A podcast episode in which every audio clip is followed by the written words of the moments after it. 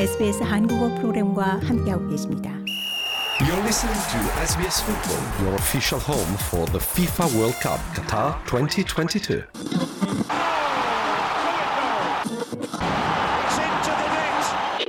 For live audio commentary on the go, download the SBS Radio app. Stand by as we bring you the latest coverage of the FIFA World Cup Qatar 2022.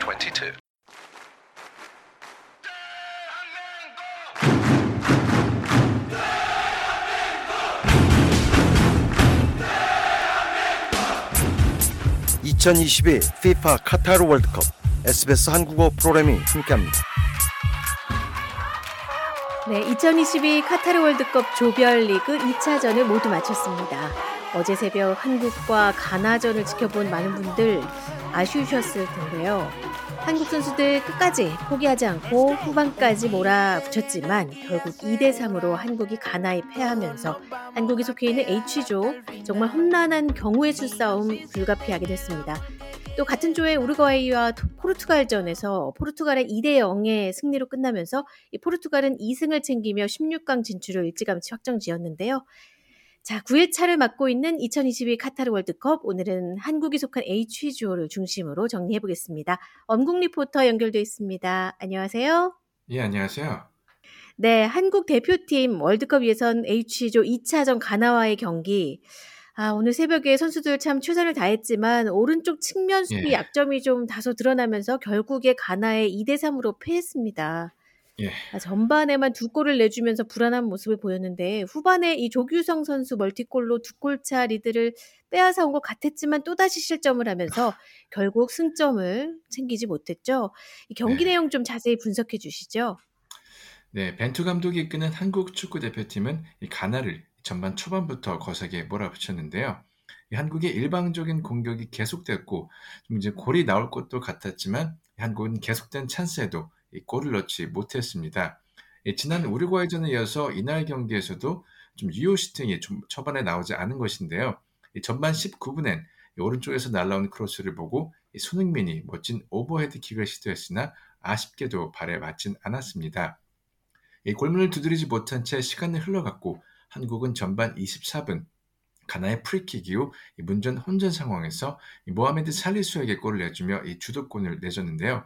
이 결국 전반 35분 이 조단 아이유의 크로스를 받은 이 모하메드 쿠드스에게 헤더골을 허용하면서 이 순식간에 2대 0이 되며 이 경기가 가나에게 흘러갔습니다. 네. 아, 사실 이때만 해도 많은 팬들이 다소 실망을 하면서 승리하기 힘들 거라고 생각하셨을 텐데요. 예. 하지만 후반에 이강인이 교체 투입되자마자 골을 또 넣었죠. 예, 이게 지난 경기에 이어서 이 교체 투입 직후 아주 인상적인 모습을 보인 이강인은 이 수비 진영에서 이 공을 빼앗은 뒤 날카로운 크로스 패스를 이 조규성에게 연결했고요. 이 조규성이 헤딩으로 만회골을 터뜨렸습니다. 이후 또 손흥민의 침투 패스를 받은 김진수가 이 또다시 크로스 패스를 조규성에게 연결했고 이 조규성이 또 헤딩으로 추가골을 기록해서 이 경기를 원점으로 돌렸습니다. 어, 이때만 해도 사실 그 역전골까지 갈 수 있을 것 같았는데요. 이 네. 가나가 또다시 달아났습니다. 측면으로 공을 연결한 가나는 한국 골대 앞으로 공을 전달했고 이 전반전 이 골을 터뜨렸던 모하메드 쿠드스가 추가골을 기록하며 아쉽게 이 마지막까지 좀 밀어붙이긴 했지만 추가골에 네. 실패하면서 3대2 석패를 하고 말았습니다. 그렇습니다. 사실 이 우측 측면 수비 자리 벤투호의 약점으로 꾸준히 지적받아오던 포지션이잖아요. 예, 네, 가나의 득점이 이 지역에 돌파해서 출발했다는 거 아쉬운 장면이었던 것 같습니다. 이두 경기 연속 선발 출장, 출장 했던 김문환 선수 소감 들어보겠습니다. 어, 좀 많이 아쉽다고 저는 생각을 하고 있고 어, 저희가 초반 20점을 함으로써 좀 많이 어려운 경기를 한 것 같아요. 그래서 후반에 2점을 따라갔지만 그래도 저희가 뒤집을 수 있는 상황으로 됐어야 되는데 저희가 또 실점하는 바람에 또 패배한 것 같아서 너무 아쉽습니다. 어, 일단 빨리 가나전을 빨리 잊고 나서 저희가 회복을 한 다음에 포르투갈 전을 정말 승리를 위해서 진짜 꼭 뛰어야 될 것 같아요. 저희 선수들끼리 진짜 원팀이 돼서 최고의 모습으로 최고의 경기력을 보여드려야 될 것 같습니다. 네, 감사합니다. 감사합니다. 네, 지난 우루과이전에서 좋은 모습을 보여줬던 나상호 선수는 이번 가나전에는 선발로 출전하지는 않았지만 한국 대표팀 가나전 경기에 대한 소감을 전했는데요. 함께 들어보시죠. 어, 일단은 밖에서 지켜봤을 때 사실 우리가 준비한 게 과정도 그렇고 많은데 그거를 전반에 조금 못 보여줬던 게 아쉬웠고 그 다음엔 우리가 후반전에 좀 더 추격을 하고 우리가 원했던 우리가 하고 싶었던 축구를 보여줄 수 있었음에 또 이 경기에 또 재밌게 만들어주신 우리 또 선수들한테 너무 감사하다는 말씀 드리고 싶고 아쉽지만 어, 경기 결과를 떠나서 그냥 우리 선수들한테 조금 어, 열심히 잘 싸웠다고 이야기해주고 싶습니다. 항상 우리는 매 경기 우리가 준비하고 싶은 거를 준비해 왔고 앞으로도 이 한 경기 마지막 남, 예선전 마지막 남았지만 우리가 원했던 축구 또 우리가 월드컵에서 어, 나오면 또 우리가 보여주고 싶었던 그런 자신감들 선수들이 다 보여줘가지고 마지막 경기를 꼭 유종의 비를 걷어서 16강에 진출했으면 좋겠습니다. 네, 그리고 조규성 선수는 한국 월드컵 대표팀 사상 첫 멀티골을 기록하면서 한국 축구 새 역사를 쓰기도 했습니다. 물론 팀의 승리가 함께였으면 더 좋았겠지만 예. 선수 개인에게는 정말 의미 있는 득점일 텐데요. 네, 그렇죠. 네, 0대 2로 끌려가던 한국 팀에게도 이 조규성 선수 헤딩골이 추격의 발판이 되기도 했죠. 했잖아요. 어떻습니까? 예, 조규성 선수가 사실 이제 대표팀에 발탁되진 얼마 되지 않아서 어, 최근 A매치 네. 경기들에서 좀 임팩트를 보여주며 이제 차세대 한국을 책임질 스트라이커로 떠올랐는데요. 최근에 좀 이제 소속팀에서도 좀 부진했던 황의조 대신 좋은 컨디션을 사실 좀 보여주고 있었습니다. 네. 오늘 새벽 경기에서도 이 낙하 지점을 잘 파고들며 자신이 왜 K리그 득점왕인지를 정확히 보여주었는데요. 어, 오늘 이제 넣었던 두 골로 현재 뭐 해외 다른 구단에서도 좀 조규성을 관찰하면서 개인적으로는 엄청 정말 엄청난 선발 데뷔전이 되었는데요. 네. 좀 팀의 패배로 빛이 발하기도 했습니다. 네, 하지만 조규성 선수 앞으로 참 기대해 볼 만한 것 같아요. 유럽 진출이고 예. 이제 개인적인 커리어를 많이 쌓아 나갈 수 있을 것 같습니다. 자, 조규성 선수의 목소리로 경기 후 소감 직접 들어보시죠. 아, 오늘 진짜 선수들뿐만 아니라 이제 코치님, 감독님 다 이제 진짜 오늘 한 경기가 진짜 마지막이라고 생각하고 진짜 불사질러서 뛰어보자 했는데 이렇게 조금 한국에서 이제 많이 이제 응원하고 진짜 저희를 위해서 이렇게 많이 이제 경기도 늦은 시간까지 지켜봐 주신 팬분들한테 너무 죄송하고 아, 너무 아쉬운 것 같아요. 그래서 저희 아직 한 경기 남, 남았기 때문에 진짜 끝까지 진짜 저희 포기하지 않고 끝까지 진짜 선수들 다 불사질러서 열심히 할 테니까 끝까지 믿고 응원해 주시면은 정말 진짜 실망스럽지 않은 경기로 보답드리겠습니다. 네, 그런데 특히 이번 경기 좀 경기 종료 타이밍이 애매했습니다. 예. 추가 시간 막바지에 한국의 코너킥을 남겨놓고서 이 주심이 경기를 그냥 끝내버려서 벤투 감독이 격렬히 항의하기도 했는데요. 결국 레드카드를 받고 이 감독이 예. 퇴장을 당하는 상황이 참 아쉽게도 발생 발생했습니다. 이 예. 벤투 감독 목소리도 한번 들어볼까요? I think that uh, we made a, we made a good game. Um, I think that we made enough 예, 벤투 감독은 좋은 경기였고 한국이 충분히 이길 수 있는 경기였지만 몇 가지 실수가 결국 승패를 갈랐다는 것을 인정한다고 전했는데요.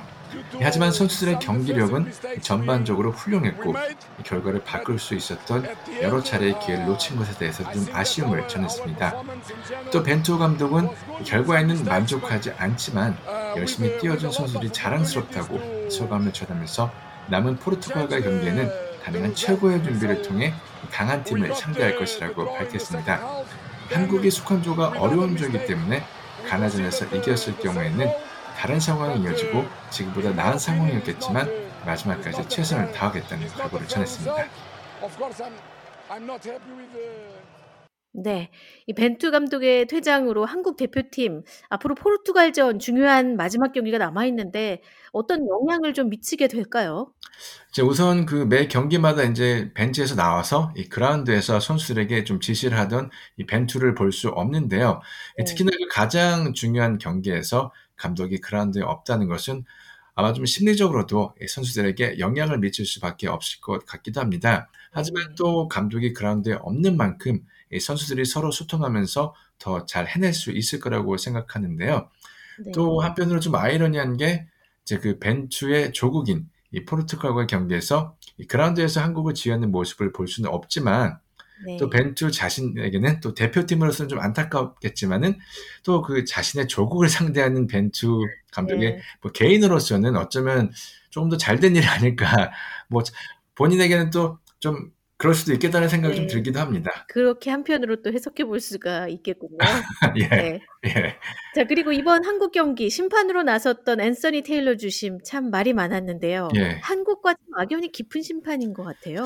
예, 2010년부터 이제 잉글랜드 프리미어리그에서 활동한 테일러 심판과 이 한국과의 악연은 이번이 처음이 또 아니라고 합니다. 이 테일러 심판은 대표팀 주장인 이 손흥민 선수를 퇴장시킨 전적이 또 있는데요. 2019년 12월 첼시와의 시즌 18라운드 경기에서 이 손흥민이 상대 수비수 안토니오 리디거와 경합을 벌이다 이 발을 들어 올렸고요. 이 비디오 반- 판독 끝에 이 바로 레드 카드를 받아서 그때 당시 이제 세 경기 출전 정지 징계를 받기도 했습니다. 네. 사실 뭐 감독은 들쑥날쑥한 판정으로 해외 축구 팬들 사이에서 좀 악명이 높은데요. 이 경기 네. 상황에서 몸싸움 과정을 좀 컨트롤하지 못해서 경기를 과열 양상으로 끌고 가거나 일관성 없는 판정과 오심 논란으로 이 도마에 오르는 경우가 적지 않다고 하는데요. 또 이제 하필 한국과의 경기에서 혹시 모를 그 마지막 코너킥 기회를 날려버리며 오늘 현재 그 개인 인스타그램에 적지 않은 악플들이 달리고 있다고 또 합니다. 그렇습니다. 정말 이 열광적인 축구 팬들 가만히 있지 않을 것 같은데요. 많은 악플들 소화해야 할 것 같은 생각이 듭니다. 자, 오늘 한국과 같은 조 우루과이와 포르투갈 경기도 있었습니다. 예. 포르투갈이 우루과이의 2대 0 승리를 거두면서 16강 진출을 확정 지었고요. 이 포르, 우루과이와 포르투갈전 경기도 좀 간략하게 정리해 볼까요? 네, 같은 조의 경기로 관심을 모았던 우루과이와 포르투갈의 경기는 이 페르난데스의 골을 앞세운 포르투갈이 2대 0으로 승리하며 16강 진출을 확정 지었습니다. 네. 이 포르투갈은 호날두, 이 페르난데스, 실바, 멘데스, 이 펠릭스 등을 활용해 이 높은 점유율로 경기를 지배했지만 계속된 공격에도 이 결정적인 장면을 만들지 못했고 전반을 무득점으로 마쳤는데요.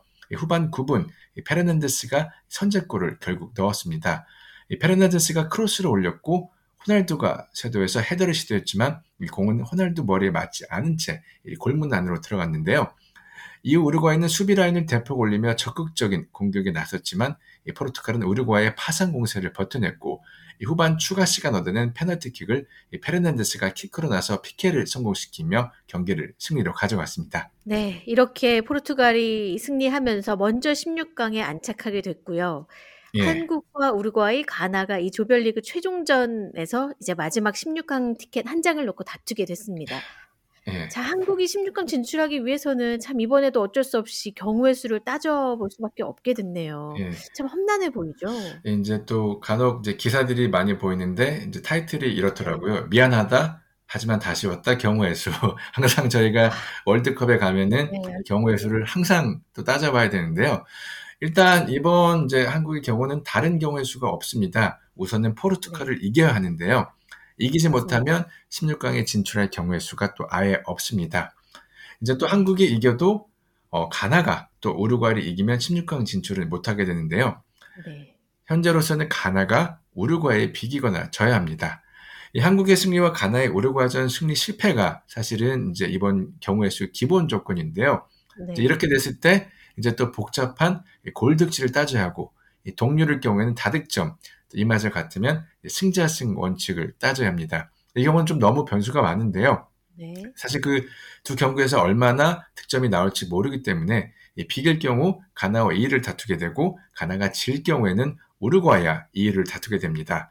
사실 이제 마지막 경기에서 가장 좋은 건 결국 이제 현재 16강 진출이 이미 확정된 포르투갈이 최대한 저희와의 경기에서 힘을 빼고 나와주길 기도하면서 한국이 포르투갈을 상대로 최대한 많은 골을 넣고 이기고 우루과이가 가장 적은 득점으로 이 가나를 이겨주길 바라는 게 정말 베스트인데요.